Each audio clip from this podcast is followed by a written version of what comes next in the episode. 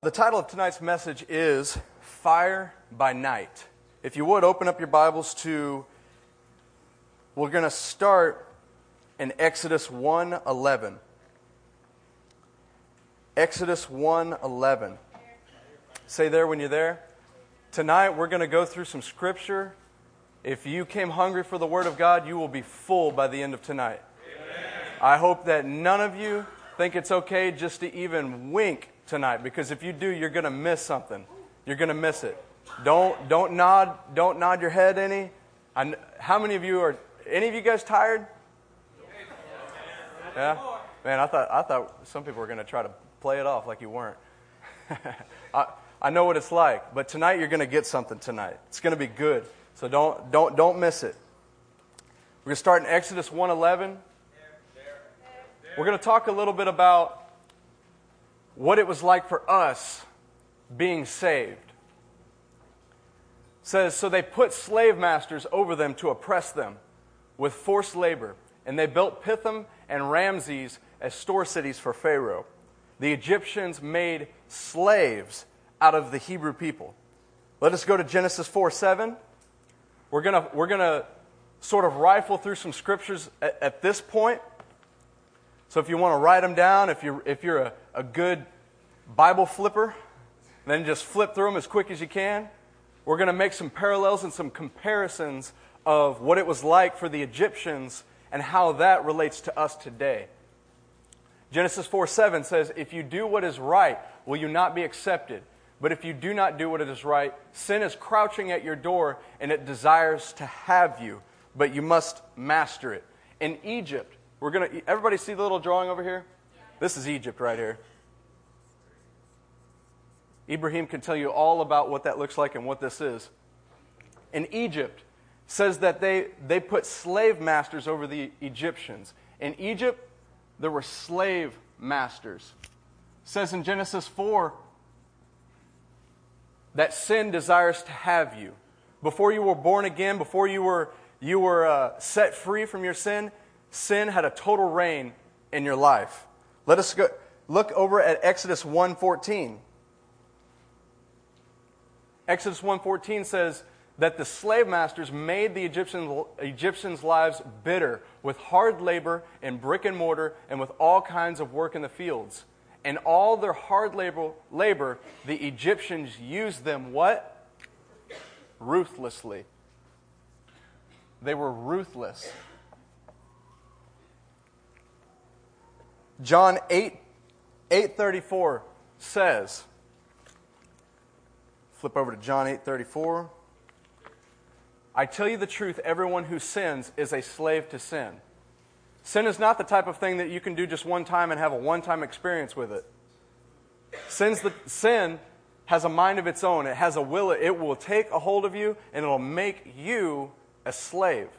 Anytime you sin, if you think that you get away with it, you really don't, because that sin trails after you and it will make you a slave over and over again. Before we were born again, we submitted ourselves to a ruthless p- principle that was found in sin. We were totally dominated. Totally. There wasn't any way that we could have ever gotten free. Let's go to Exodus 122.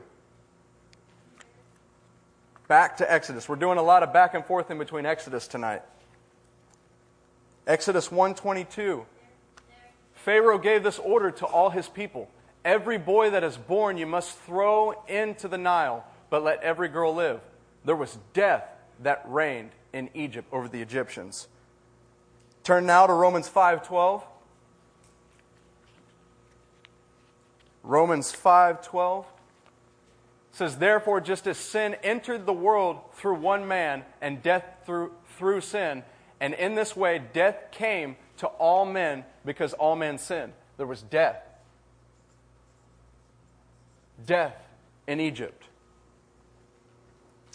Now, Exodus 2 1.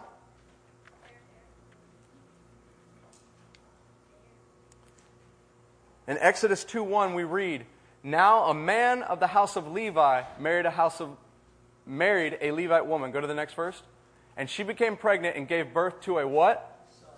a son. When she saw that he was a fine child, she hid him for three months. Luke 2:11 Flip now to Luke 2:11.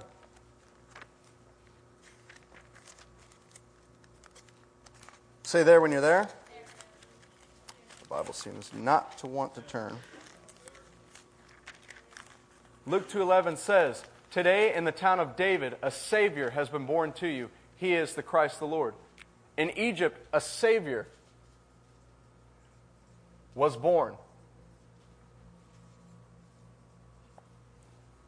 Let's read Exodus 3 7, back to Exodus chapter 3, verse 7. Say there when you're there. If you want, you can keep your finger in Exodus because we'll be going right back and forth. Exodus 3 7 says, The Lord said, I have indeed, indeed seen the misery of my people in Egypt, and I've heard them crying out because of their slave drivers, and I'm concerned about their suffering. Now let's go to Luke 4 18. Luke 4:18. Jesus was reading this in the temple. He says, "The spirit of the Lord, sorry, in the synagogue, the spirit of the Lord is on me because he has anointed me to preach good news to the what? Poor. He has sent me to proclaim freedom for the what? The recovery of sight for the who? To release the whom? To proclaim the year of the Lord's favor. Jesus came to bring freedom just as God sent Moses, he sent Jesus. Not Hebrew yet. Read now Exodus 7, verses 3 through 4. You guys starting to see a pattern here? Exodus 7, verses 3 through 4. But I will harden Pharaoh's heart, and, through, and though I multiply my miraculous signs and wonders in Egypt, he will not listen to you. Then I will lay my hand on Egypt, and with mighty acts of judgment I will bring out my divisions, my people, the Israelites. Now let's go to Acts chapter 2, verses 22.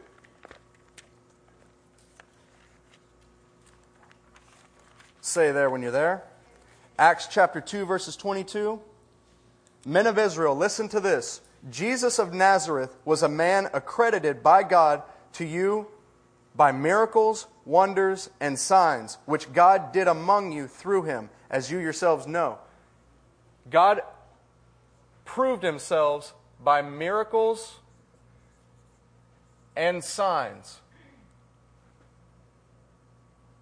Running out of space. By miracles and signs. Let's go to Exodus 12 12 through 13.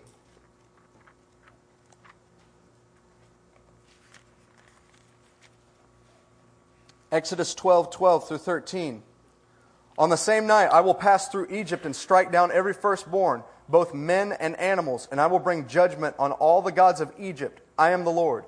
The blood will be a sign for you on the houses where you live, and when I see the blood, I will pass over you. No destructive plague will touch you when you strike Egypt.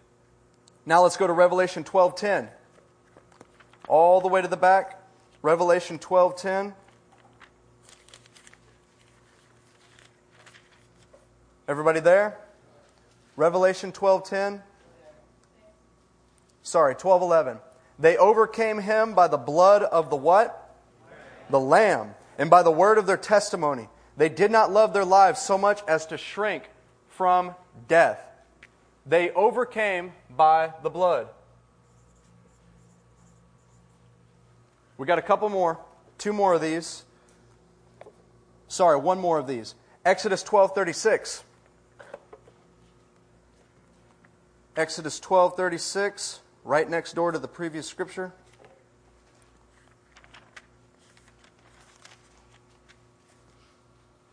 Exodus 12:36 says, "The Lord had made the Egyptians favorably disposed toward the people, and they gave them what they asked for, so they plundered the Egyptians." In verse 35 it says the, the Israelites did as Moses instructed it and asked the Egyptians for articles of silver and for gold and for clothing. They came out with riches. They came out with riches. Let us now turn to Ephesians 1 7 through 8. Ephesians 1 7 through 8. It says, In him we have redemption through his blood, the forgiveness of sins, in accordance with the riches of God's grace. Go to the next verse. That he what? Lavished on us with all wisdom and understanding. He lavished all of these things with wisdom and understanding. Let us now go to John, 1 John 3 1. In the same vein of this, riches. 1 John 3 1. How great is the love the Father has what? Lavished on us, that we should be called children of God. And that is what we are. The reason the world does not know us is that it did not know Him. We were in bondage to slave masters. They were ruthless to us. They brought death to us. A Savior was born to free us, brought us freedom from, from the power that held us captive. He, he performed miracles and signs to confirm it, shed His own blood, and lavished us with riches. That is the story of every person who is in Christ Jesus. Every person that is in Christ Jesus. The Lord brought His people out of Egypt. This is just a review for many of you that were in the, the uh, Exodus class if you were there, you know the first thing that they went to was what? They went into the desert. First thing they went to is in the desert. As you, as you listen to all of this, I want you to try to put yourself in that position because that's what, this, that's what the scripture does. That's what the New Testament writers do, is they try to, to get you in the mindset that you were there and the same things happened to them happened to you because they did. Let us go to Exodus 13, verse 17. Exodus 13, verse 17 says, When Pharaoh let the people go, God did not lead them on the road through the Philistine country, though that was shorter. For God said, If they face war, they might change their minds and return to Egypt. So God led the people around by the desert road towards the Red Sea. Which way was shorter? The one God did not lead them on. He led them on the longer path because he knew what would happen. He intended for them to take the longer route. So that brings us, man, I wish I would have wrote a little smaller so I could have kept all this, but we're going to have to trim it. We're going to have to trim it. That brings us right here, out in the desert. Longer road. The Lord brought the, the Israelites first thing into a desert. Let's go to Exodus 15 23, and we're going to we're to just get a, a picture of what it was like living in the desert.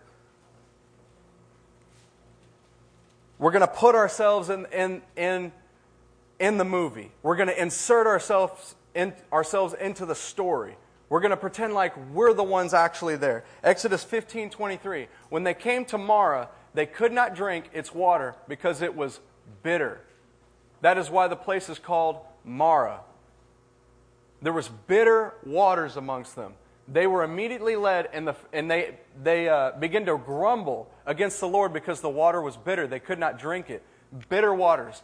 Bitter water speaks to me more than anything else trials. bitter waters.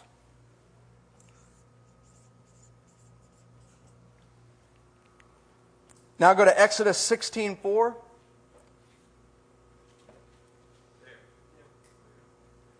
Then the Lord said to Moses, I will rain down bread from heaven for you. The people are to go out each day and gather enough for that day.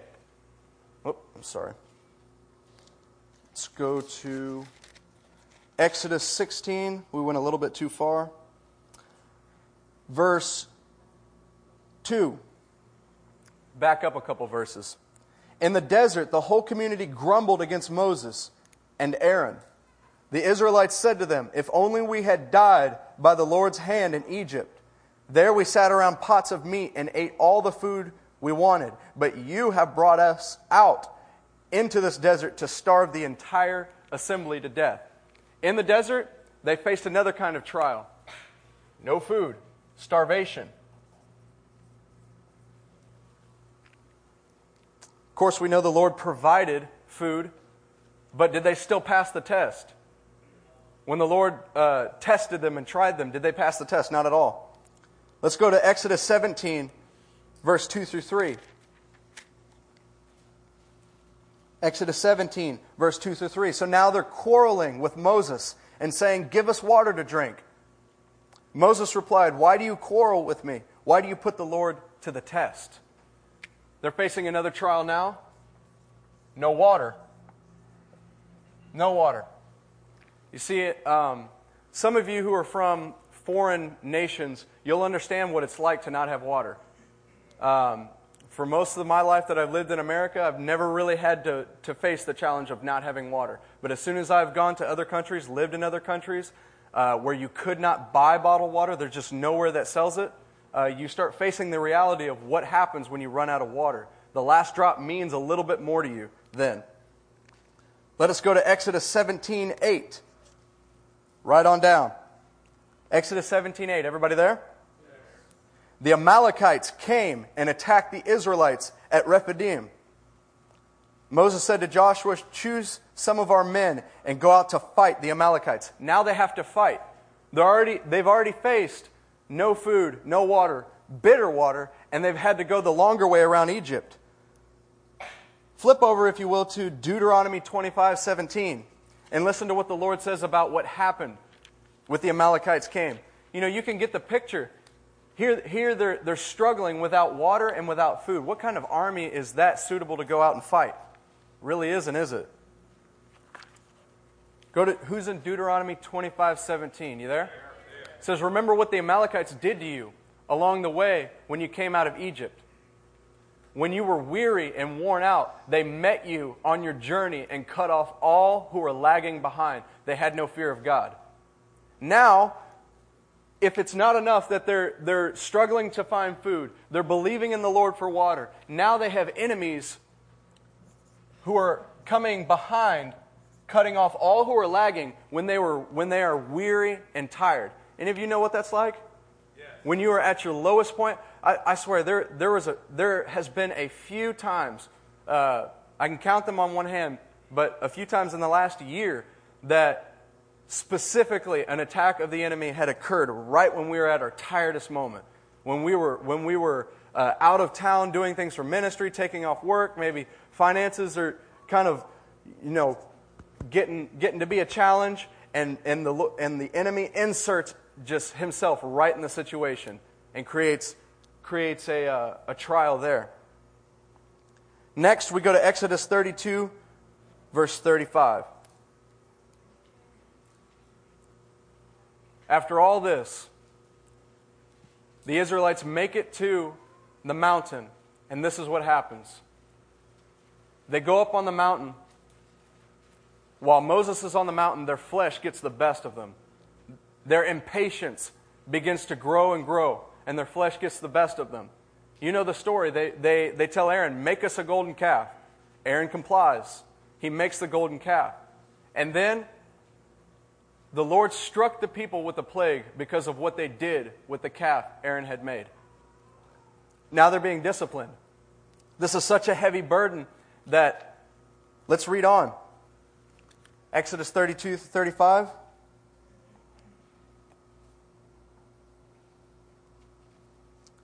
Says in verse 3, 33 verse 3, Go up to the land flowing with milk and honey, but I will not go with you. This is the Lord telling his people. He had led his people out, and he's telling them, I will not go with you because you are a stiff necked people, and I might destroy you on the way. When the people heard these distressing words, they began to mourn, and no one put on any ornaments. They were disciplined by the Lord.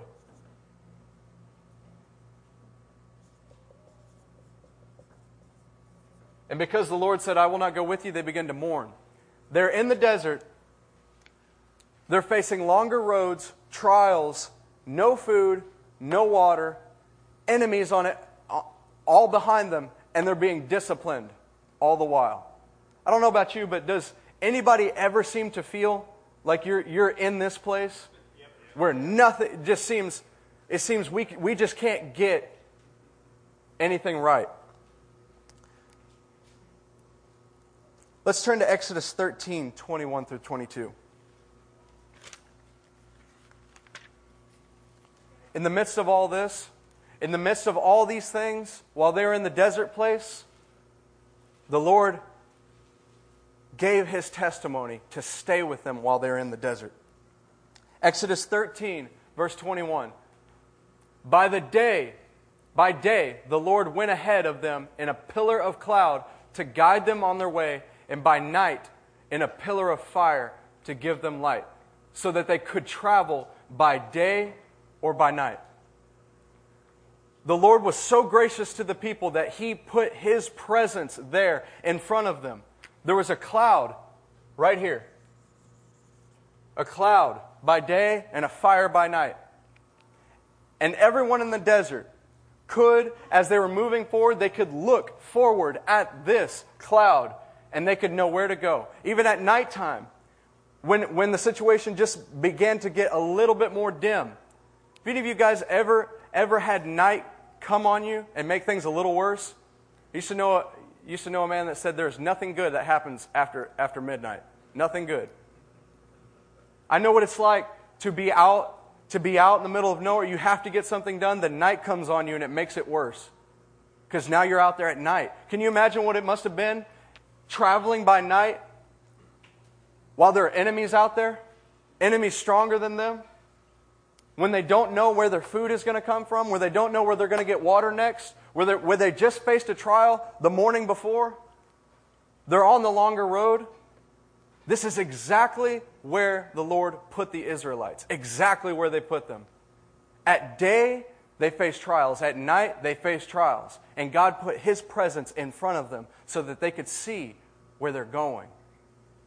There are so, so many of us who are in that situation in our callings in our lives that we have left Egypt. We had seen God's miraculous mighty hand. We had seen we have experienced the blood of Christ in our life, we have, we have seen the Lord crush the enemies in the Red Sea.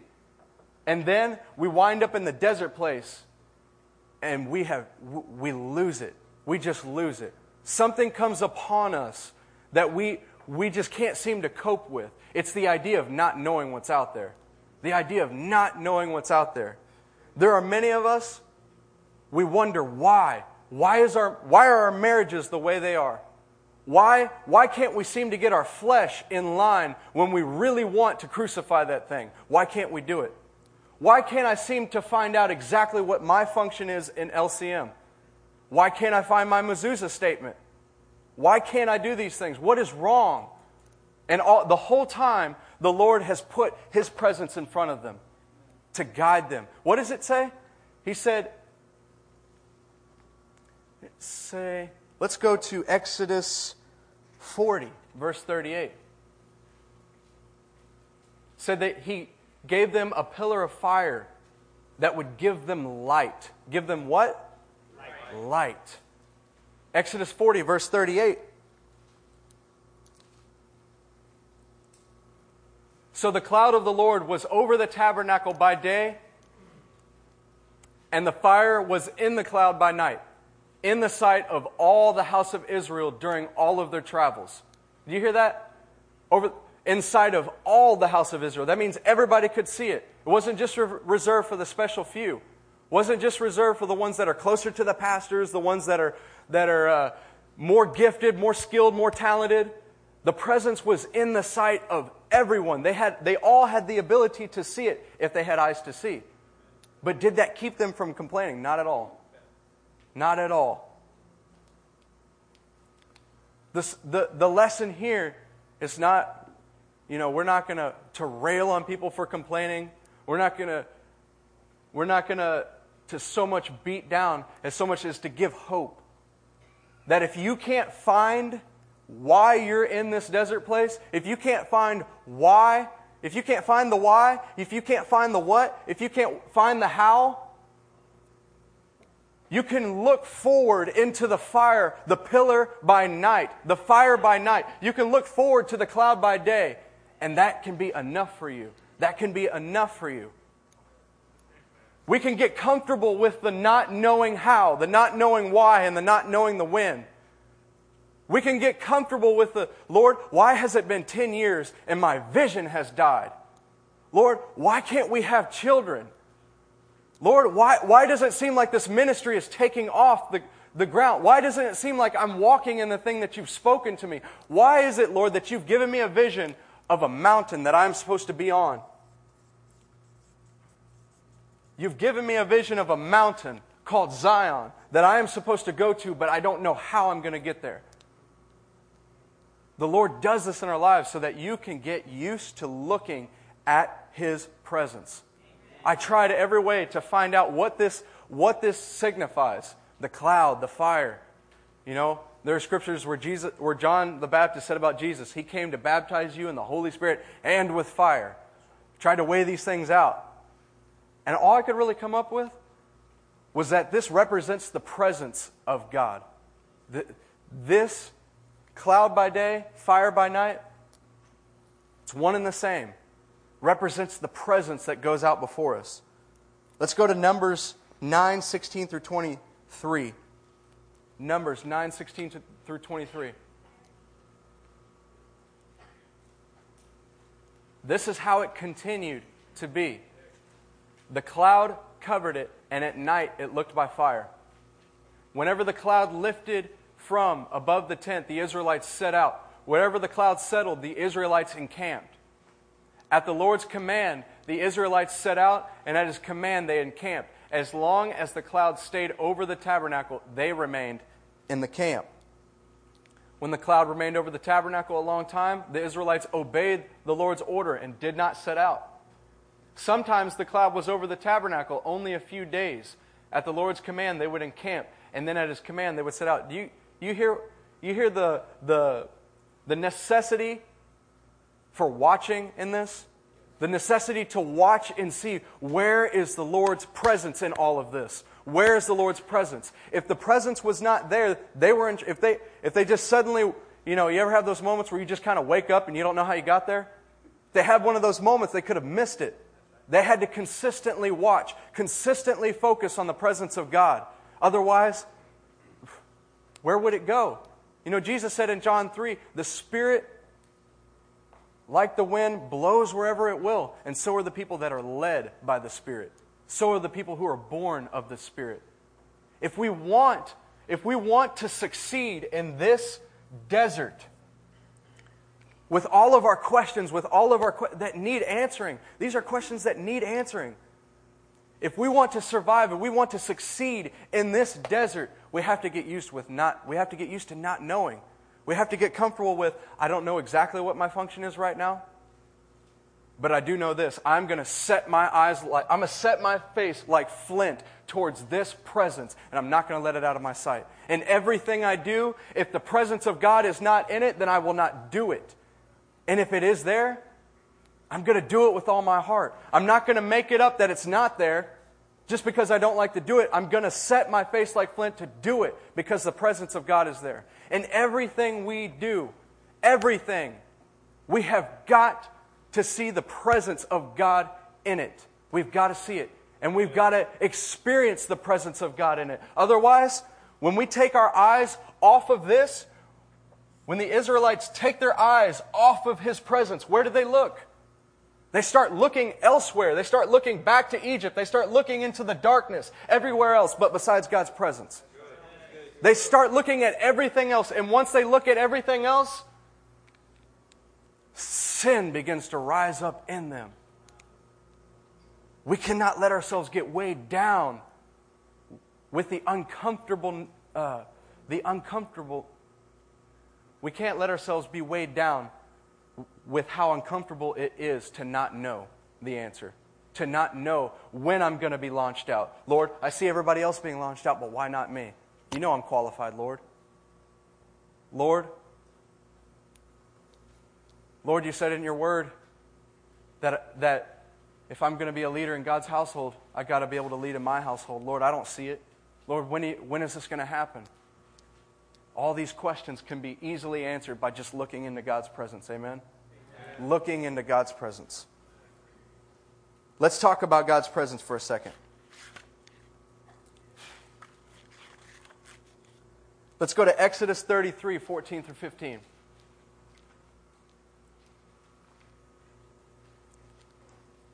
Exodus 33 14 through 15.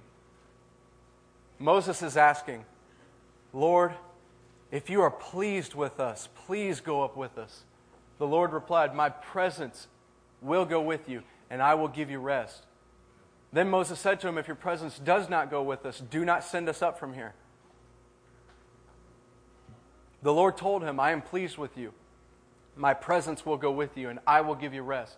Moses cru- said a crucial statement to the Lord If your presence does not go with us, do not send us up. We cannot, we cannot get ahead of God's presence. We can't do it. If we are getting ahead of God's presence, we have to stop, backtrack a little bit, refocus our eyes on where we need to be. Where was the last time we, we where was the last time we felt that cloud of God's presence? Where was the last time we felt that fire of God's presence and we saw that fire? Where was it? And we have to get back to doing those things. Isaiah 221. We're going to talk a little bit all these I've got look at there, seven scriptures on the presence of God. These next two scriptures are going to are going to show you on what God's presence is when we see it clearly. We don't exactly see God's presence clearly all of the time, and that causes us to miss things. Wouldn't you say that's true? We miss things because we don't see God's presence clearly. God is talking about his presence breaking out, breaking out, breaking out in the last days. It says about men, sinful men, they will flee to caverns in the rocks and to the overhanging crags from the dread of the Lord and the splendor of his majesty when he rises to shake the earth. It says that they will, they will flee. You can leave it there. They will flee to caverns in the rocks. I think there's a, a, a, parallel scripture in Revelation that says that the great captains of the earth will cry out, that will, they will cry out for rocks to fall on them, to hide them from the face of the Lamb. God's presence. Let's go to uh, Revelation 20, verse 11. Revelation 20, verse 11. Then I saw a great white throne, and him who was seated on it. Earth and sky fled from his presence, and there was no place for them. Even the earth and the sky are fleeing from God's presence. They can't bear it because it is too. What do we hear in Isaiah 2? The splendor of his majesty is so great that the earth and sky are fleeing from them. Fleeing. The majesty of his, of his presence is so great that it literally flips everything on its head. It turns everything upside down on its end. Everything that can be shaken will be shaken. In Isaiah 6, it, talk, it talks about these creatures that are in God's presence and they're seeing God's majesty and His splendor and they're covering their faces and they're saying, Holy, holy, holy. They're covering their faces. Here we have earth and sky fleeing from His presence. What do we have in common between seraphim and, in the sky and, and all of that? One thing I do know is that all of those things are created by God. All of those things are created. Everything that is created by God literally gets flipped on its end in God's presence. And yet, look at what Hebrews 10:19 says. When we talk about God's presence, when we look at men who got in God's presence, like Isaiah, Isaiah got he he saw the Lord's presence and what did he say? Woe is me. I I have unclean lips and I live amongst a people of unclean lips. He's repenting just for his proximity around sinners, just how close he is to sinners. Peter said, Away from me, Lord, I'm a sinful man. When we think in terms of God's presence in this way, earth and sky fleeing from it, we think, Lord, if earth and sky flee, what am I going to be doing? What am I going to be doing? But look at what God does. Hebrews 10 19.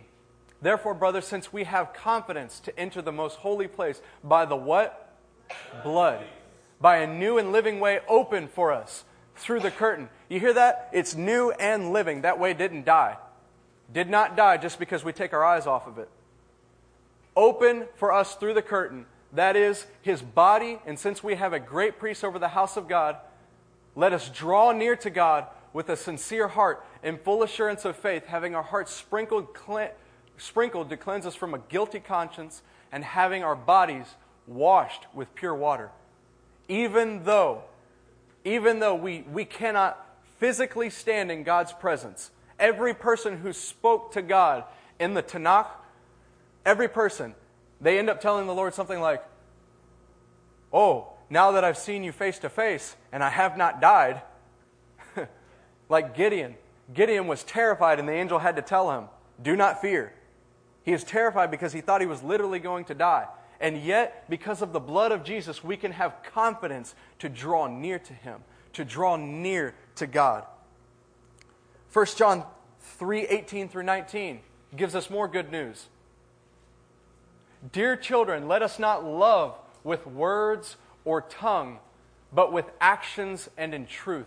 Let us love with actions and in truth. Next verse.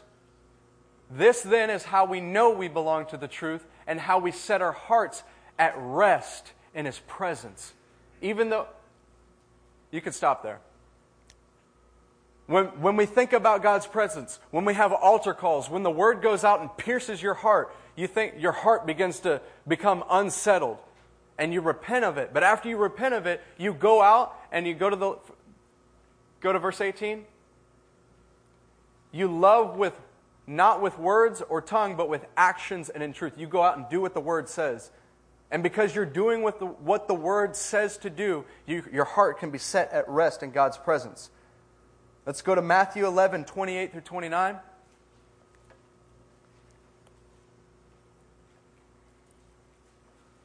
says, Come to me, all you who are weary and burdened, and I will give you what? Rest. Rest.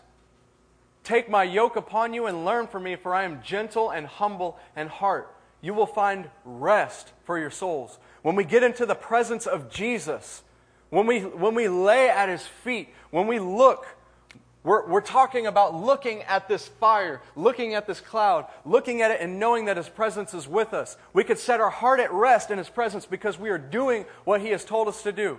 We are doing the last thing he revealed to us. And we can sit at the feet of Jesus completely uncomfortable with things around us, but we can, we can take His yoke upon uh, us and we can learn from Him because He is gentle and humble in heart. Gentle and humble in heart, and you can find rest for your souls. Just merely getting in the presence of Jesus, sitting at His feet, asking Him to, to, to, to, to, to cover us with His mantle, His yoke, His burden. Asking Him, Lord, Lord, what is it? Didn't Jesus, didn't Jesus say, Do not worry about tomorrow, for tomorrow brings enough trouble of its own? Don't worry about tomorrow. Don't worry about next week. Don't worry about next month, next year, next five years, next 10 years. We can set our hearts at rest just looking right at Jesus, just getting at the feet of Jesus and asking Him, Lord, Lord, even though everything is so chaotic, even though everything is crazy, Jesus, I want to sit at your feet. Lord, I want to see you. I want to see your presence clearly. And you can have Him give you a new yoke. To wrap up this strand, we'll, we'll land this thought and begin a new one in Psalm 16, verse 7 through 11. Say there when you're there. This is going to get even better. Don't, don't, don't get tired on me. Don't get tired on me. This just gets better and better. Psalm 16, verse 7 through 11.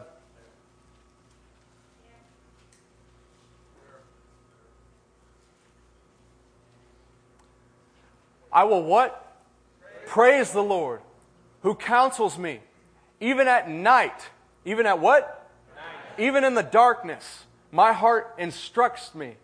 I have set the Lord always where? Before me. Because he is at my right hand, I will not be shaken. Therefore, my heart is glad and my tongue rejoices. My body also will rest secure. Because you will not abandon me to the grave, nor let your Holy One see decay. You have made known to me the path of life. You will fill me with joy in your presence and eternal pleasures at your right hand. In his presence, there are joys there are joys that can sustain you longer than, than all of your, your worries. Your worries can f- just completely overwhelm you, fill you with dread, fill you with, with uh, being completely uneasy at looking at, at, at what you see. You can, you can set your eyes on everything else and be completely at unrest. But get in His presence, have Him fill you with joy, that can take you a whole lot further than that, than that fear of not knowing. That can take you a whole lot further. You can get in God's presence, get one word from the throne of God, and that will drive you for the next month. You can get into God's presence. Ask, let, raise your hand if you know what, this, what I'm talking about.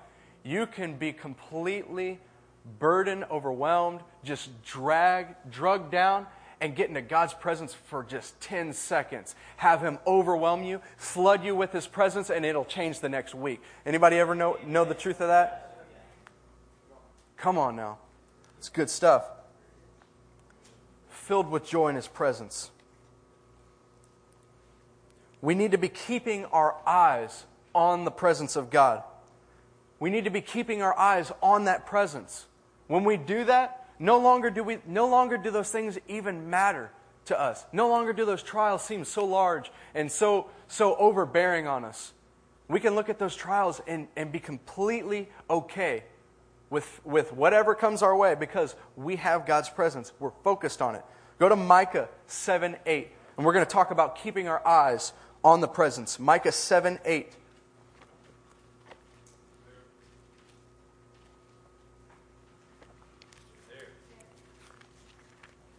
Got three, four, five people. Micah 7 8. Somebody's getting there.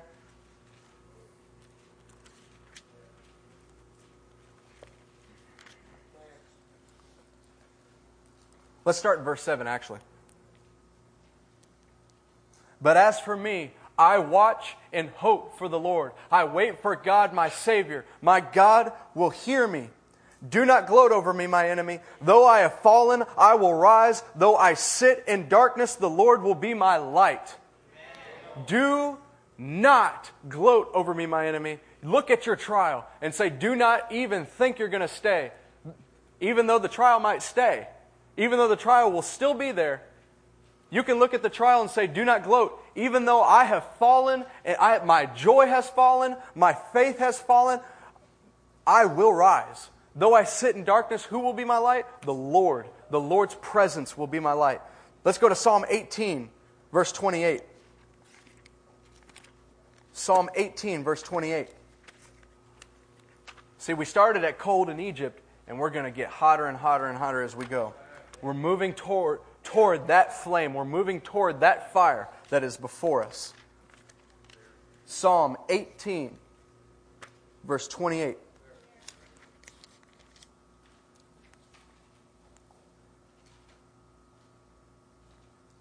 Let's start in 17.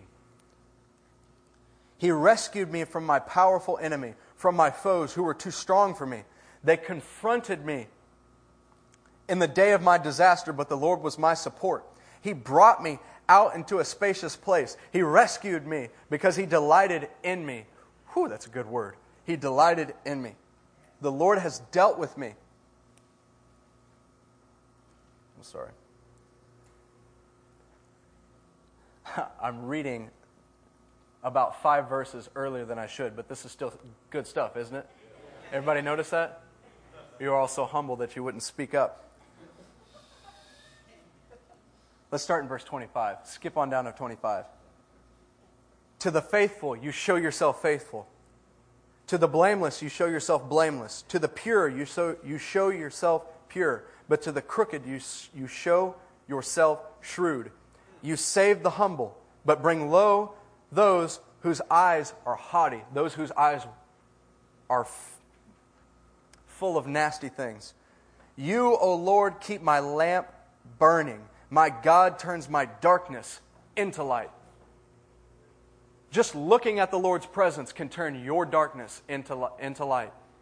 Even though you are still surrounded by not knowing, surrounded by uncertainty, he can turn it into light just by being in His presence. All of your, all of your questions can be answered by one thing the presence of God surrounding you. Everything it seems right in God's presence. Everything does. Nothing else matters, doesn't it? Let's go to Psalm 89 15. Psalm 89 15. You guys with me? Psalm 89 15. Say there when you're there. We're going to we're going to review some Hebrew words in this next one. Is it right if I, is it right if I go ahead and erase this? If I can find right here. This next verse, it's got some good meat in it.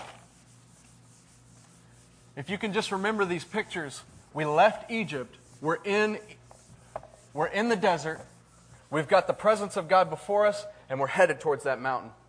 We're headed towards that mountain, that final place where we are going to be there on Mount Zion with God. Psalm 89,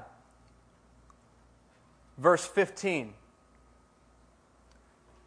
says, Blessed are those who have learned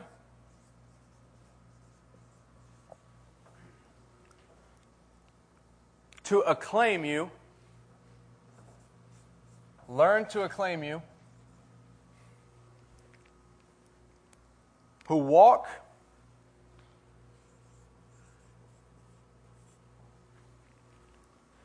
in the light of your presence. Who walk in the light of your presence.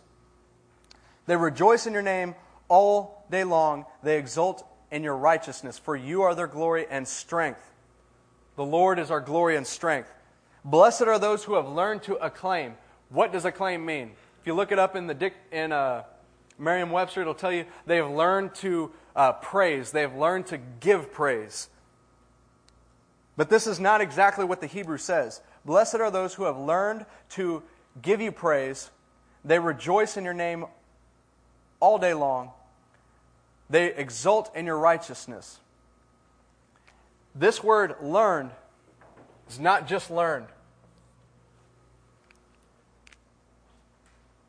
It is Strong's number let's see, 3045.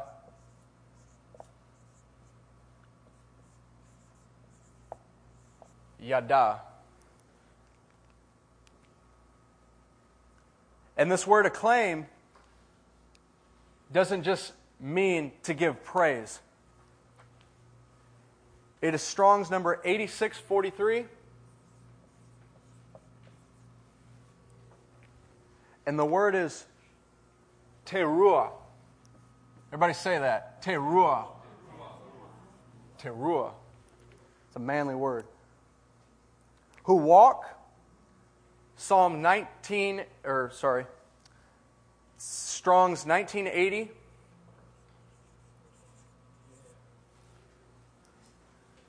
A lot of people are saying, yeah, I think we got some 80s babies.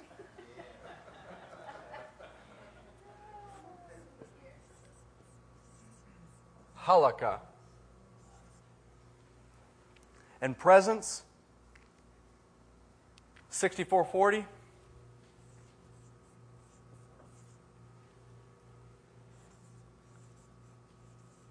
sorry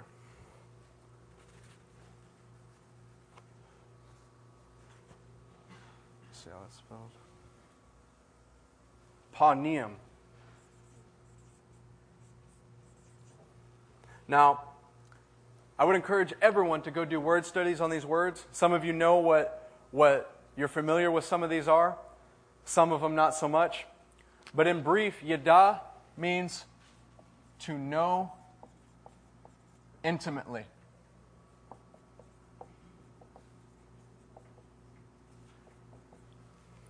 Teruah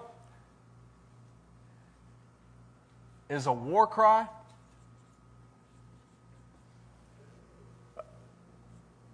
A shout for battle.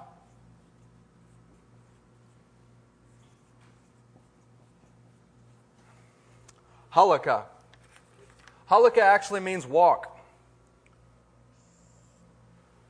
But halakha, if anyone has uh, studied Jewish culture, you know that in Jewish culture there are two types of uh, uh, what they call a midrash. A midrash is uh, something you derive from the word and you exercise it as, as your um, exegesis is, is a word, but you exercise it as your implication, your teaching, a teaching derived from the word. Now, there are different types of midrashes. A midrash, teaching derived from the word. There's halakha, and then there's haggadah. Halakha and haggadah in Jewish culture are two different things. Haggadah is when we look at something like,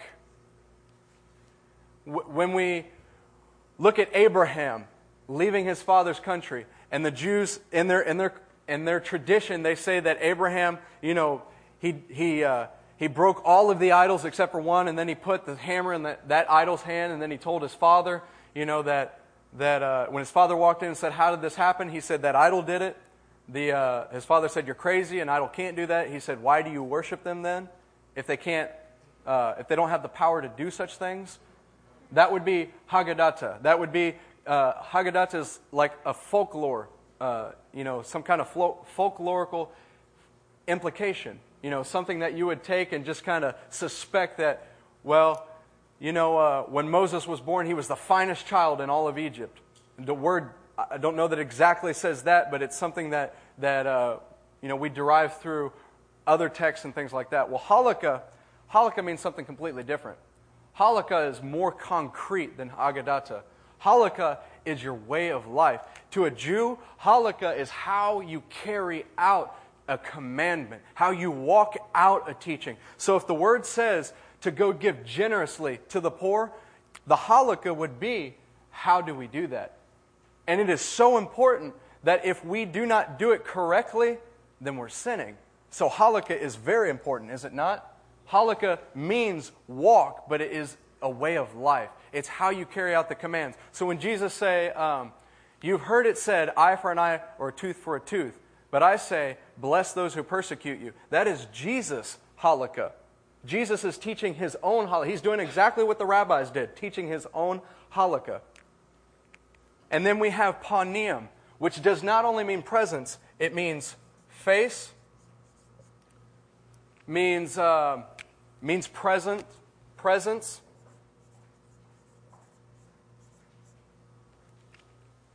Panim also, uh, also means countenance.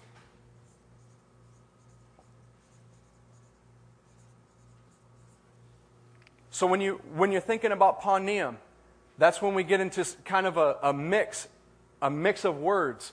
It means different things, but it means it all together in one. To a Jew, it's not, to, it's not hard to understand that someone's countenance, the, the very nature of, of, of their being, their the presence of that person and their face are all similar and they're all part of, or a part of the same thing.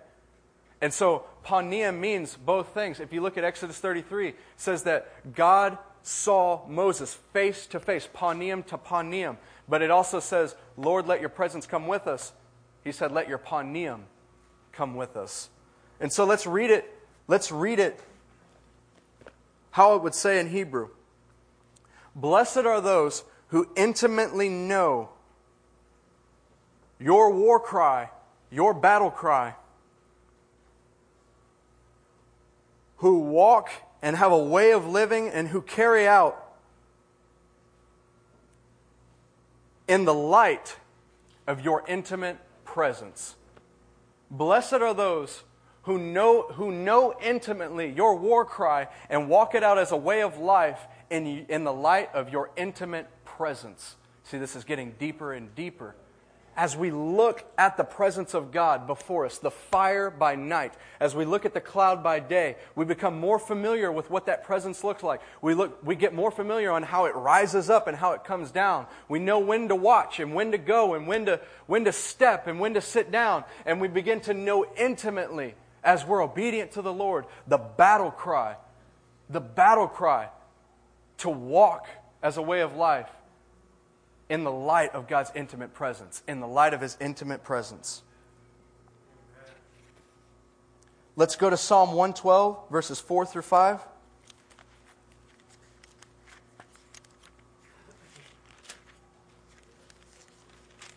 Psalm 112, verses 4 through 5.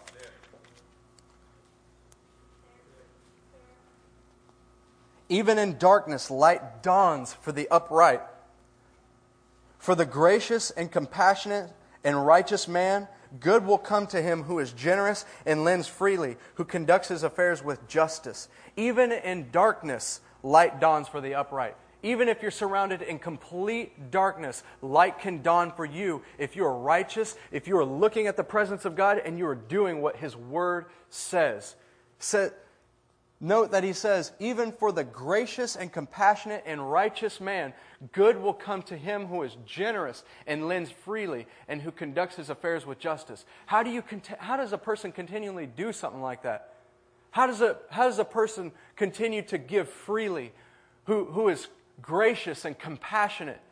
How is a person who lends freely and conducts all his affairs with justice? He does it by looking at the presence of God, by walking as a way of life in the light of his intimate presence. He becomes a generous and compassionate man. Let's go to Matthew 6, 22 through 23 and see how this builds onto it. Matthew 6, verses 20 through, 22 through 33. Say there when you're there. That's not right. Yeah, 20, 22 through 23.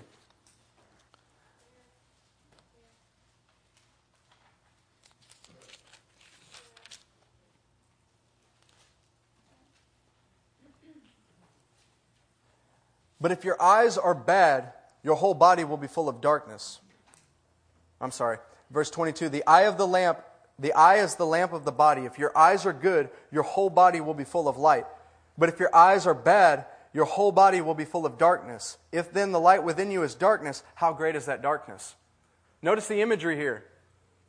If you're there in the darkness, in the, in, in the assembly of the Lord, in the desert, and your eyes, if you're looking out in the darkness, looking at everything that is wrong around you, your body will be full of darkness. And you will no longer be compatible with the presence of the Lord. You will no longer be able to comply with the Word of God. You will no longer be able to uh, carry on in faith and do what the Lord says. But if your eyes are full of light, if your eyes are peering into the light of God's presence day and night, then you will be able to do what the Lord says. And then what does it say?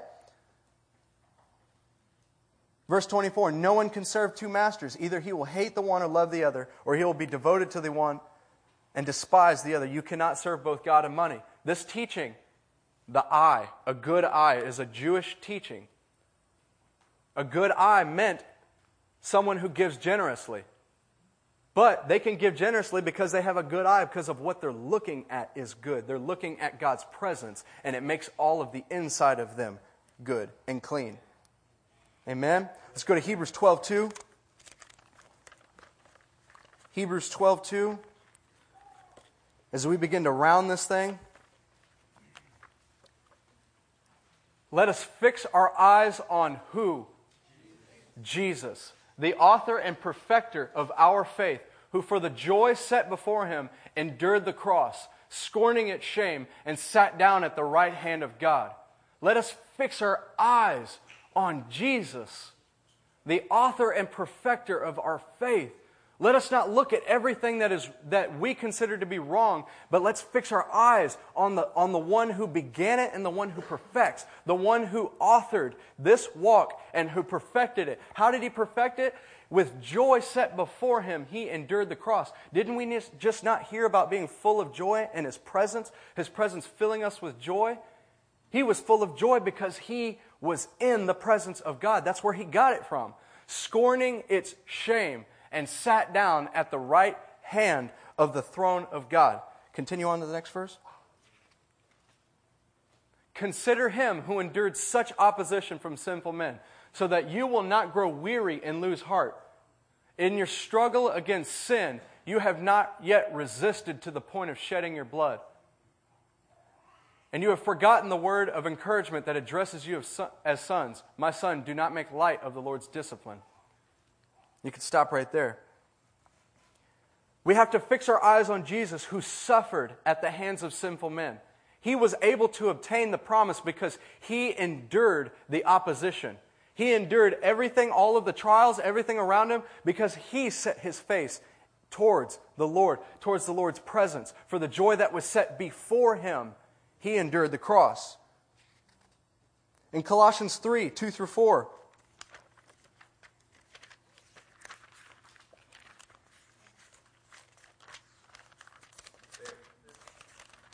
Colossians 3 2 through 4. Set your minds on what? Things where? Above. above. Set your mind on things above, where Christ is seated at the right hand of God. Set your minds on things above, not on earthly things. For you died, and your life is now hidden with Christ in God. When Christ, who is your life, appears, then you will also appear with him in glory. Put to death, therefore, whatever belongs to your earthly nature. Put it to death. You want to know the will of God? You have to, set, you have to be able to set your mind in the heavens, not on the things that are earth, not on the things that, that, that easily entangle us. Go back to, go back to Hebrews 12 1. We didn't read verse 1. Go back to, therefore, since we are surrounded by such a great, what? A cloud.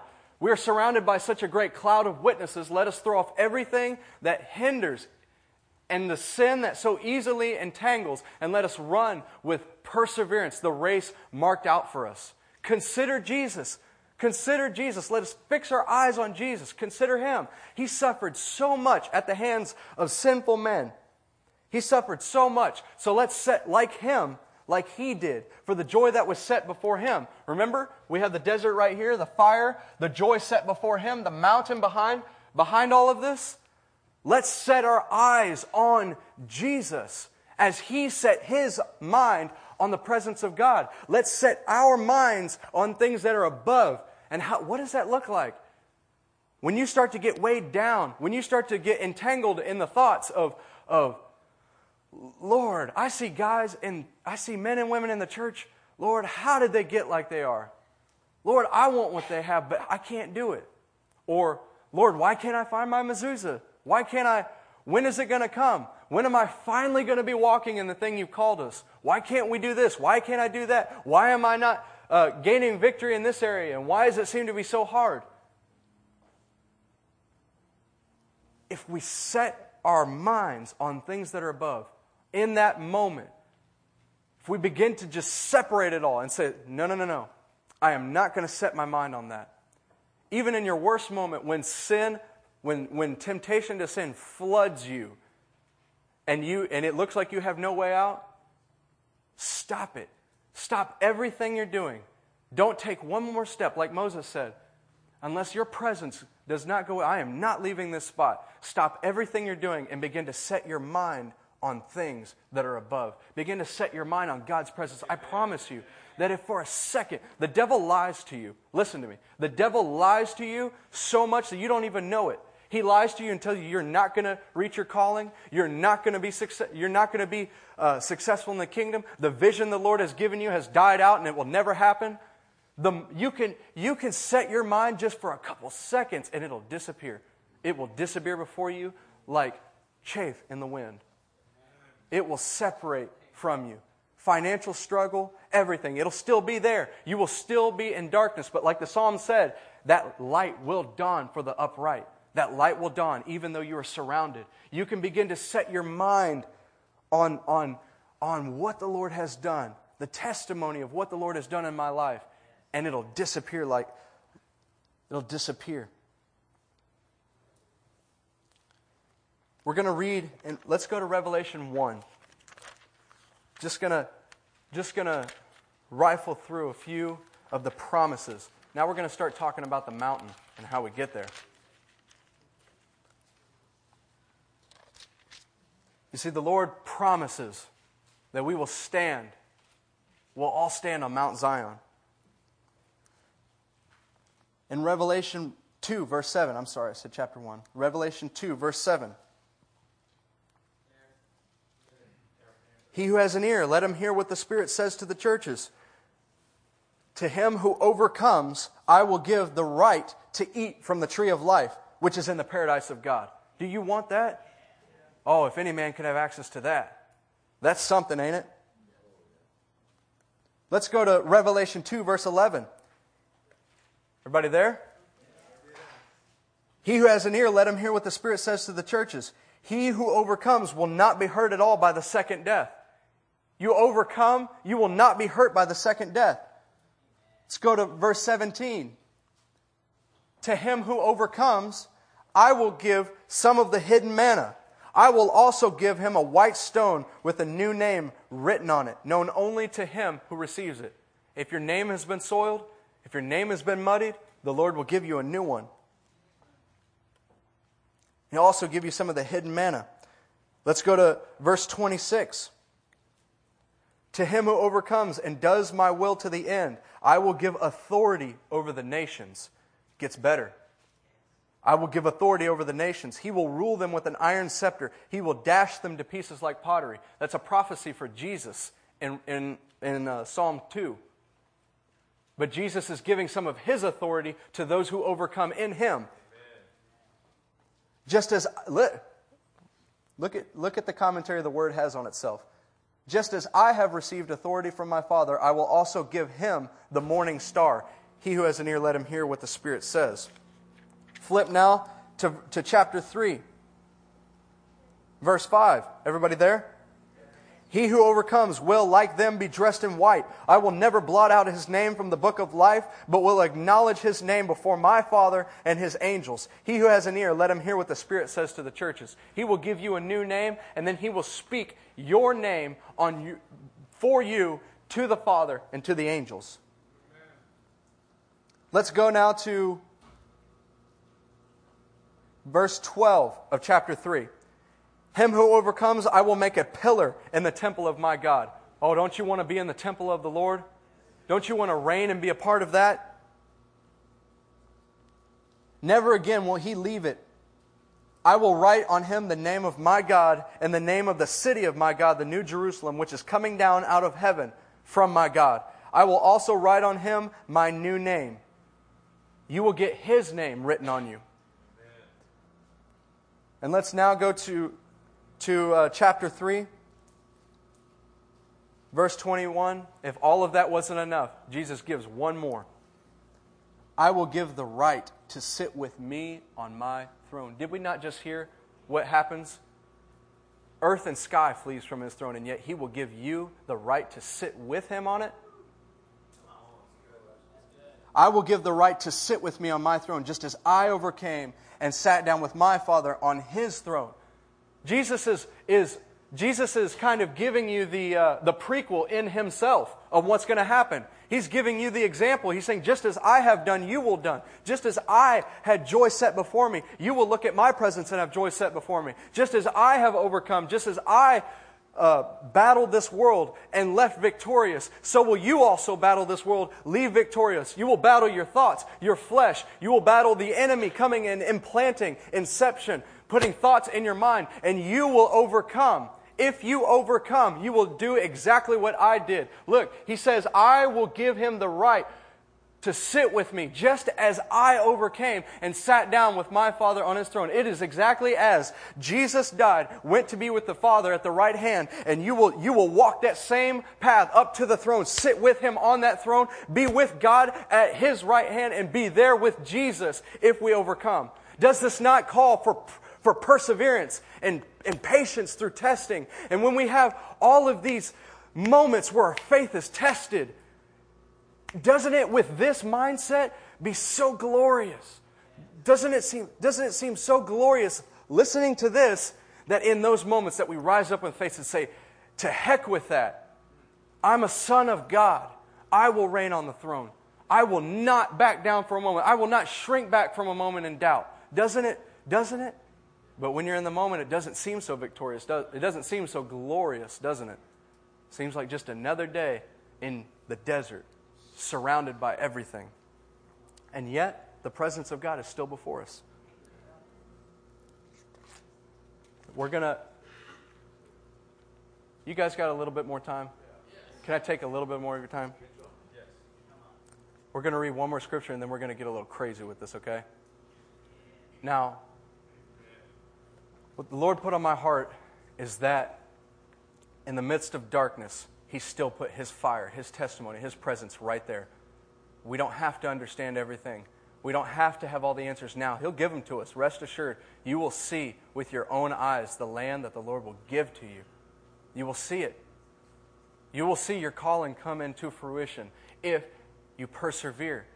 If if you can learn, just start with the baby steps. Let's go back. Let us not let us not uh, go back to the elementary doctrines of repentance, uh, baptisms, faith, repentance from dead works. But let us move on to maturity. The maturity is that you will one day reproduce men and women like you. Hopefully. Let us all get there. The Lord has promised you that, hasn't He not? Hasn't the Lord promised every single one of you? You will, you will produce fruit. Many of you, if you're like me, I have, I have literally seen, as soon as I was born again, I saw it. I saw the, what, everything that, that the Lord had. Not everything, but I, it's like I got a revelation of what the Lord was going to do in my life. And it didn't exactly come to pass in the first couple weeks I was born again, and it still hasn't come to pass. Remember when we read uh, in the teaching about sons and slaves, when we read um, Corinthians 2? No eye has seen, no mind has, has, has conceived the, the good things that the Lord has in store for those who love Him. And yet it is being revealed to us by His Spirit. These things are being revealed to us. Let's go to Revelation 19, verse 12. How many of you want to see Jesus? You want to see him fully? His eyes are like what? Blazing fire. And on his head are many crowns. He has a name written on him that no one knows but he himself. Didn't he not say that he would give you that name? He would give you that name. What is his eyes like? Blazing fire. I can only help but to think his eyes got that way because he was steadfast towards God's presence, that blazing fire.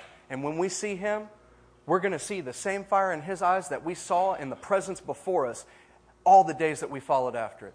When we finally get before Jesus, we're going to see that that pillar of fire is right there in his eyes. We've been staring at the eyes of Jesus the entire time. Let us fix our eyes on Jesus and let us run our race with perseverance. Let us do it. Now, that, that, that, that gets me a little bit going, doesn't it? We, uh, man, we've been talking a lot in, in uh, you know, situations and, and what happens, you know, in your trials and being in the desert and, and that you need to hold on. But what if there was a way that you can make decisions that always landed you in the, in the right, right uh, position with God? What if there was a way to make decisions that always put you right before the presence of God? Wouldn't you like to know that? If there was just a like a systematic theological strand that we can go through that would teach us how to how to always make the right decisions, wouldn't you want to know that? I think I would. Got a there's a question I have to ask though.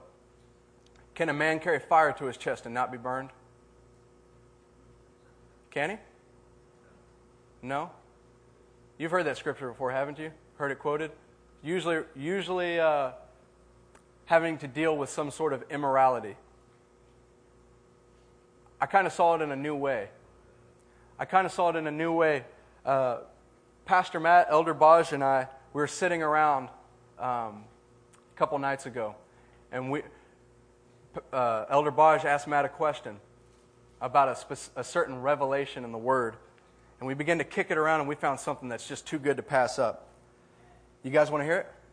Let's go to Exodus 28, 29 through 30. Exodus 28, 29 through 30. We're going to talk about decision making before we wrap this up.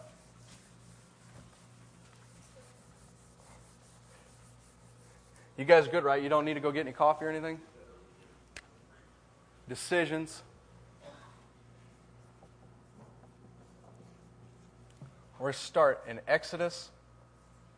What did I say? 28, 29, 30? All right. It says, Whenever Aaron enters the holy place, he will bear the names of the sons of Israel over his heart on the breastpiece of decision as a continuing memorial before the Lord. Also, put the Urim and the Tumim in the breastpiece so that they may be over Aaron's heart whenever he enters the what? The presence of the Lord.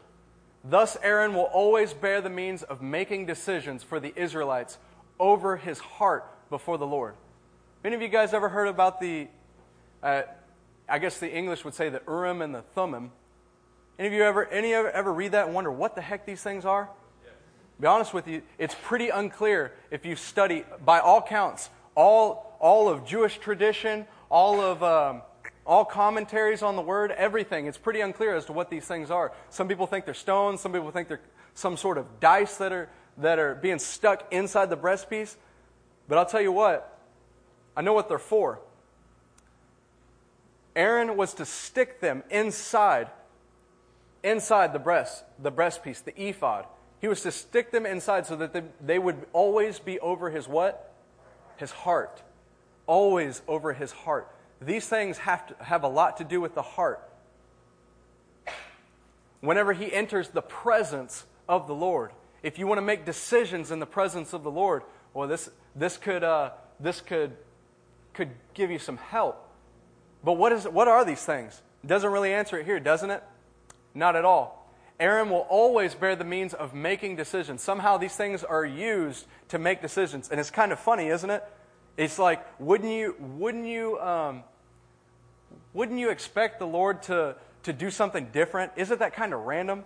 And the Lord's saying, hey, I'm going to give you some little playing dice. And you're, every, anytime you need to make a decision on, on uh, which way to go, which way to, uh, you know, be in my presence, what decision is going to help you be in my presence, I'm going to give you these dice. You're going to roll them around, throw them down, and see what they tell you.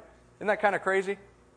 To me, that just that that blows my mind that the Lord would do something like that. And yet we see it all through Scripture. We see it in uh, the book of Acts. They cast lots to see where they would fall for the next apostle to take Judas' place. We see it in um, 1 Kings, whenever, or we see it in Joshua first, whenever Joshua is trying to single out whoever, whoever was the man that sinned, he uses the, the Urim and the Tumim to find out who did this. Uh, also, when Saul wanted to find out uh, who had sinned, you know, it was Jonathan who sinned. He consulted these little playing dice to, to figure out what was going on. Let's take a little stroll through the Word and see if we can get a clear idea of what these things do. Let's go to Deuteronomy 6. Deuteronomy 6, 1 through 6. These are the commands, decrees, and laws the Lord your God directed me to teach you to observe in the land you are crossing so that you, your children, and the children after them may fear the Lord your God as long as you live by keeping all his decrees and commands that I give you, and so that you may enjoy long life. Keep going. Hear, O Israel, and be careful to obey so that it may go well with you, and that you may increase greatly in a land flowing with milk and honey, just as the Lord, the God of your fathers, promised you.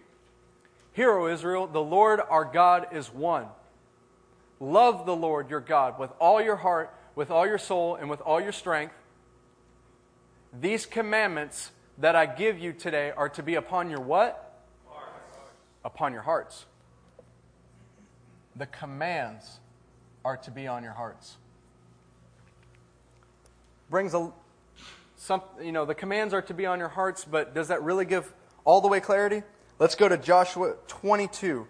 Joshua 22, verse 5 see what it says.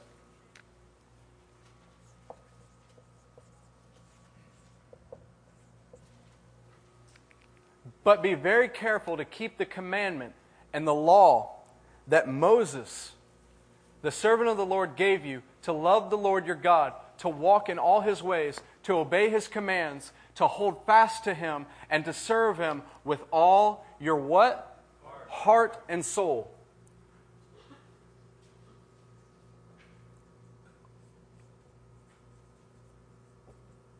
We'll just put all your hearts.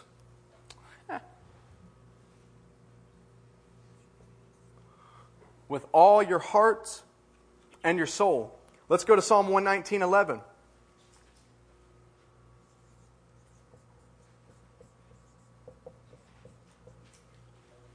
Psalm 119 11. I have hidden your word where? In my heart, that I might not sin against you.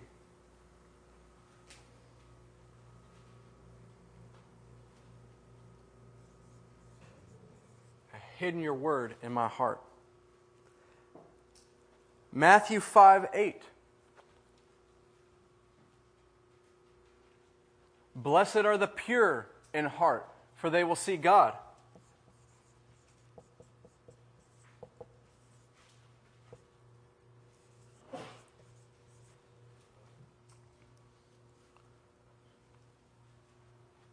From what we gathered so far, the commands are to mold our hearts in according with the word, to walk by the word, so that we may be pure and what?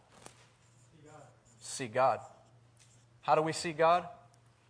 We allow the commands to mold our hearts by His word to make us pure so that we can see God. Let's go to Hebrews 4:12. Let's go to Hebrews 4:12. Say there when you're there. Most of you can quote it by memory. For the word of God is living and active, sharper than any double-edged sword.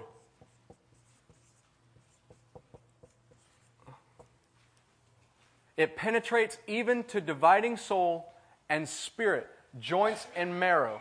It judges the thoughts and the attitudes of the heart. Let's go to the next verse. Nothing in creation is hidden from God's sight. Everything is uncovered and laid bare before the eyes of Him to whom we must give an account. Now, this Urim and the Thummim, we can't exactly say what it is and, how they use it, but one thing it does is it lays bare the decisions of the heart. It makes a judgment for the Lord, and then it lays bare our judgments. When we have a judgment that we're going to make, but we yet submit it to the commandments of the Lord, that reflects on our own judgment and that reflects of really who we are our thoughts, our motives, and intentions. I'm sure Saul wanted to do one thing, but the Lord had another judgment to make. And so when he consulted the Urim and the Thummim, when he consulted those, the Lord made his judgment, it reflected on Saul's heart. I'm sure same with Joshua. I'm sure same with Aaron and all his decision making. But let's continue. Revelation 1 3.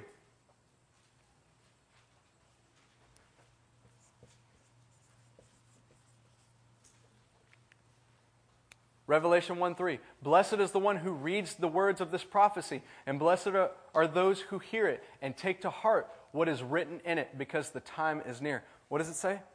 Blessed are those who hear it and take to heart. Take to heart. Now, if you've caught the, the similarities and the flow of these scriptures, you'll see that all of these things reflect on the heart. All of these things reflect on, on the thoughts, the attitudes of the heart, the commands, hiding them in our hearts, walking according to the word, making us pure in our hearts so that we can see God. It judges our motives, making us pure, and, it, and we take it to the heart and follow everything so that we may see what is before us. Does that answer it all the way? Not quite. Can I erase this? We're going to get a little bit deeper into it. Can I? You guys got that? write it down, put it on your doorpost, bind it on your wrist. If we look at these words, go back to Exodus 28, 29 through 30.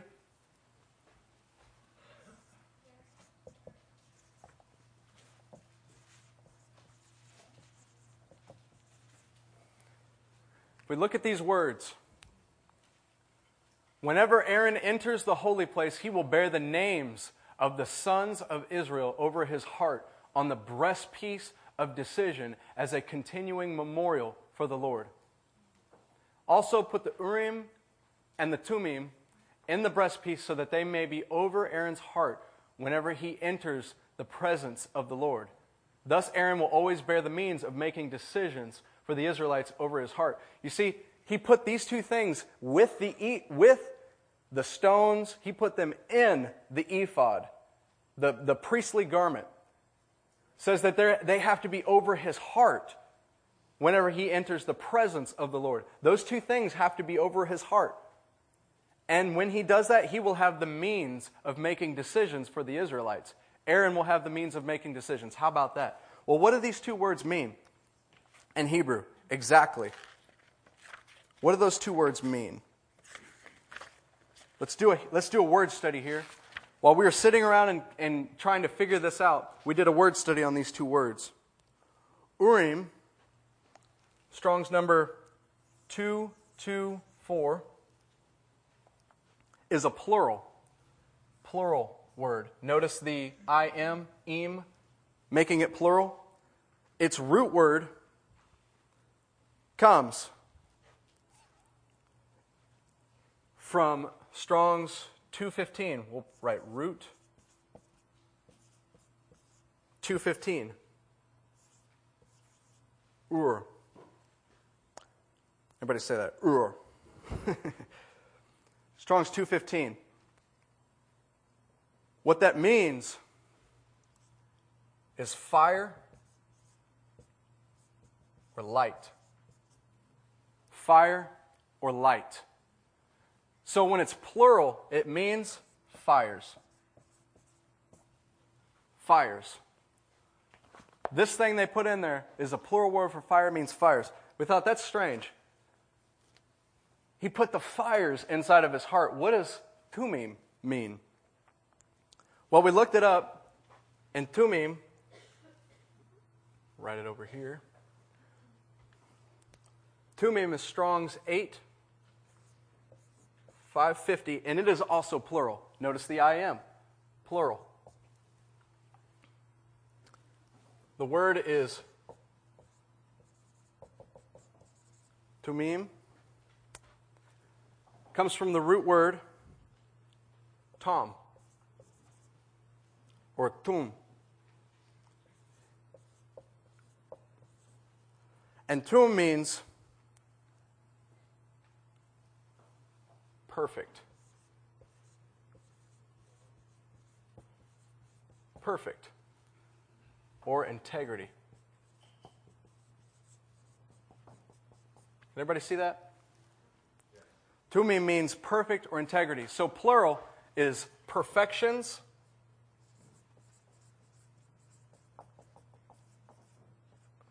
Or integrities. Perfections or integrities we thought, well, that's strange. We hear a lot about the word about the, the Spirit and the Word being in coordination with one another. We can understand this fires. We can understand that. The fires of God's presence, the, the spirits of God, uh, the menorah being the Spirit of God, the fire that gives light being, the God, being God's Spirit. But how, what is this right here? Perfection. Perfections. Wouldn't it? If it really meant that, wouldn't it be clear, uh, clearly labeled as law or something like that, or Torah, or, you know, why doesn't he stick the Torah inside of them? What we looked up is perfections. We went over to Psalm 1911. Psalm 1911. And we decided to see what it said. oh. Not quite it. Verse 7, then. I guess I just like 1911s. Psalm 19, verse 7. The law of the Lord is what? Perfect. The law of the Lord is perfect. Psalm 19, verse 7 uses the word perfect. That word perfect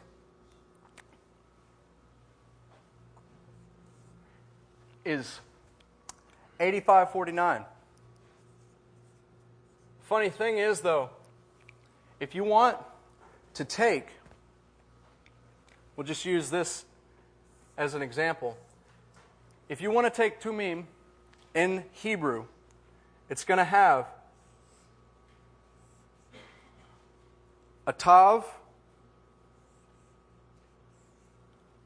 a mem, a yod, and another mem right there. And the difference in pronunciation is that it has these vowel marks right under it. This apparently makes the oo sound, that makes the e sound.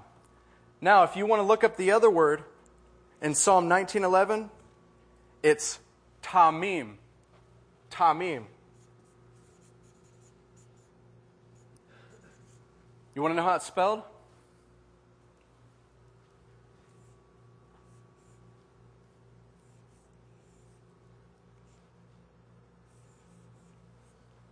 A tav, a mem, a yod, and a mem.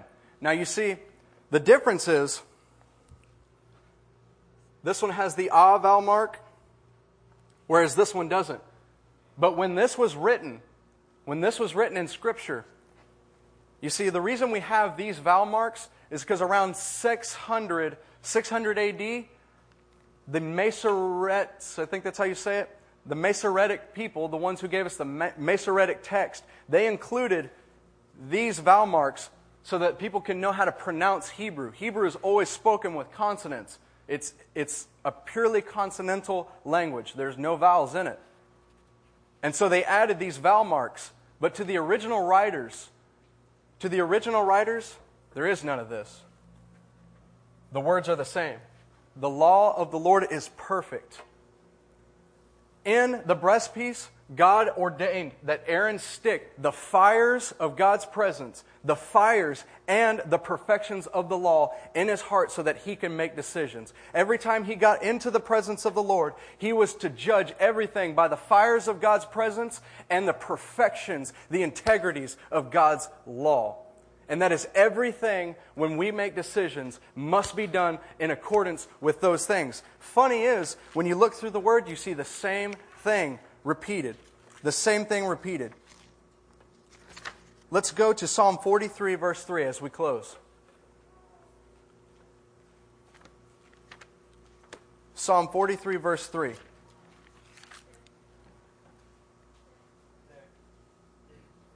Send forth your what? Light and truth. Let them guide me. Let them bring me to your holy mountain, to the place where you dwell. Send the light of your presence and the truth of your word. Let them guide me to your holy mountain, the place where you dwell. We are moving forward to the mountain of God, and the things that guide us will be the fires and the perfections of God's law. Turn with me to John 4 21 through 24. John 4 21 through 24. Jesus declared, Believe me, woman. A time is coming when you will worship the Father neither on that mountain nor in Jerusalem. You Samaritans worship what you do not know. We worship what we do know, for salvation is from the Jews. Yet a time is coming and has now come when the true worshippers will worship the Father in spirit and truth. These are the kind of worshipers the Father seek the ones who worship in spirit and truth, the one who worships by the fire of God's presence and the truth of God's word. When we're stuck, always remember, when you're making a decision, always remember that you can, you can get counsel from God's Spirit and God's Word, and they must always come together in agreement. If you have one without the other, it's incomplete. They have to balance out. As we close, let's go to Isaiah 4 3 through 6.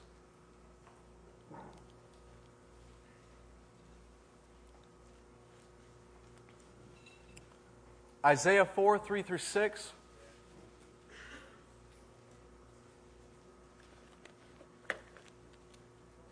Say there when you're there.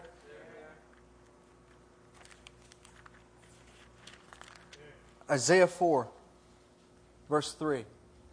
Those who are left in Zion, who remain in Jerusalem, will be called holy. And all who are recorded among the living in Jerusalem, the Lord will wash away the filth of the women of Zion. He will cleanse the bloodstains of Jerusalem by a spirit of judgment and a spirit of fire. Judgments, the word and fire, spirit and truth. Then the Lord will create over all of Mount Zion and over those who assemble there a cloud of smoke by day and a glow of flaming fire by night.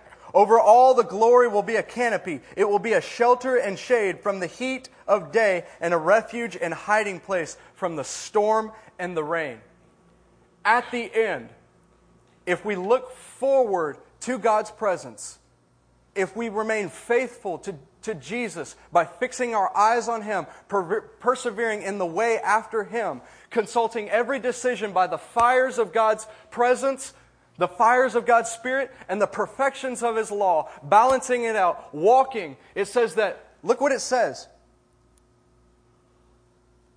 To all who are left in Zion, the Lord will create over them a cloud of smoke by day and a glow of fire by night. If you trust in the Lord and persevere in the trust, even though things are not going your way, even though you don't see it clearly yet, even though you don't have the answers yet, even though you don't have your ministry partner yet, even though you don't have the country that you will go and minister in yet, if you persevere in the Lord, if you maintain your relationship, your, your, your intimate following in the presence of Jesus, worshiping Him, He will make a he will make a glow of flaming fire, a, a, cloud of smoke, and he will put it over you. And it will be a shelter and shade from the heat and a, of the day and a refuge and hiding place of the storm. You will be under that, and people will come to you as a, to, to be a part of the refuge and the shelter. Isn't that a testimony of even how this church was started? Out of nothing, the Lord made an assembly. Out of nothing. And over it, there is a cloud of smoke by day and a flaming fire by night. And it is a refuge to those who need it. Amen. Be encouraged tonight. Be encouraged tonight that you don't need to know the answers. You could be in Egypt surrounded by all of your trials. And if we take our eyes off of the presence of the Lord, if we take, like Paul said, he didn't say, I focus on what was behind and I leave, leave what's before me. I focus on what's before me. I focus on the presence of God before me. If you do that, you can have your heart set at rest in His presence, even though you don't know it yet. And slowly by slowly, as you follow Him, the Lord will be gracious and faithful. He will reveal you. We heard the other night if you delight yourself in the Lord, He will give you the desires of your hearts, He will give it to you. I'm going to conclude. Pastor Matt's going to come up. And um, hopefully, you guys go home encouraged tonight knowing that we don't have to have all of the answers. We can trust in the Lord's presence and He'll guide us. Amen?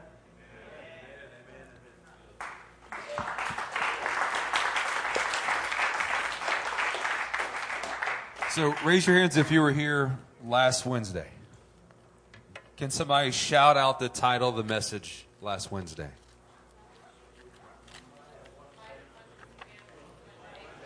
One one life, one family, one nation at a time. I know we got 977 sermons online available for you guys to listen to, so we expect you to memorize them all, title and all. So let's connect some dots real quick in, into Justin's message, and we're going to have a chance to conclude and really put this into practice as we walk out those doors. So we have one life, one family, one nation. That was Wednesday. Friday, Brother JJ brought the fire of God with talking about destiny at Discipleship Helps. And part of the homework was that week, concluding this coming Friday, every person who had not yet uh, conclusively heard from the Lord about their mezuzah statement. If you're in that class, you understand it. If you have a question of what that means, come and see me when we're after, when we're done after tonight. And then we went from destiny into Sunday's message. Do y'all remember what the title of Sunday's message was? Swords and shovels. This is how we are designed at times to carry out God's will, that we will fight with one hand and we will build with another. I just want to know personally, raise your hand if swords and shovels is where you are at and progressing in your call right now. You're building with one hand and you're fighting with the other.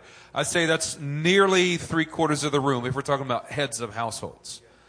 So as we go through this linear progression, and then Monday night at Foundations, what does Pastor Wade teach on? The will of God. And then tonight we're talking about being led by the cloud and the fire, and particularly the Umim, er, Urim, and the Thummim. The decision making process of knowing God's will. His presence is everything, which includes His Spirit along with His Word. So why don't we do something a little bit unique tonight? We would normally have worship. We give you a chance to respond, get your hearts right before God. But particularly in this, let's go to Philippians 4 7 as you guys stand to your feet.